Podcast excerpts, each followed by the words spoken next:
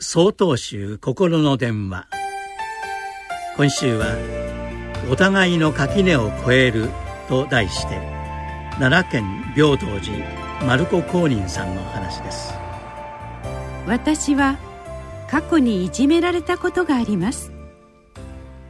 私は空手の有段者でしたので手は出せませんでした。今でこそお寺で空手の道場を開いて先生と呼ばれていますが当時は空手を学ぶ一道場生に過ぎません。将来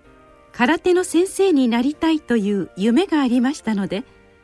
ここで手を出したら夢を失うことになると思いその場から逃げ出しました。それからは悔しさや悲しさで胸が張り裂けそうな思いで毎日を過ごしました。そしていじめた人に対して憎悪の念を持ちました。2年後福井県大野市にある宝教寺のご住職の取り計らいでその人と再会し2泊3日の修行を共にすることになりました。過去現在未来の仏様千人ずつのお名前が記された三千仏妙経を唱えながら三千回の五体統治の礼拝を行いました。3日目には肘も膝もきしむように痛み本堂の畳に打ちつける額からは血が流れまるで三つ目の目ができたかのようになりました。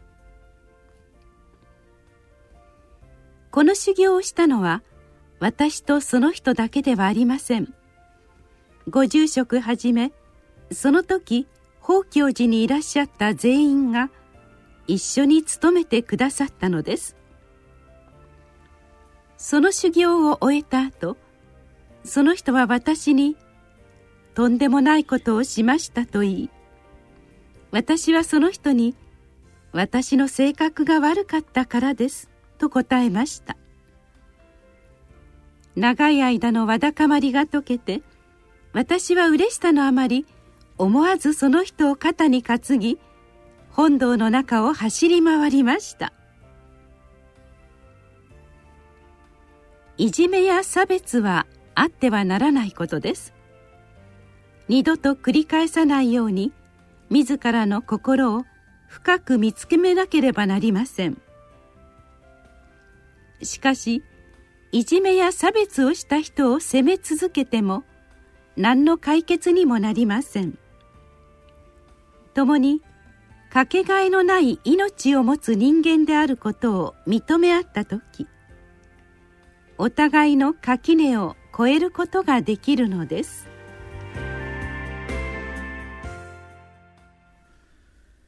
12月17日よりお話が変わります。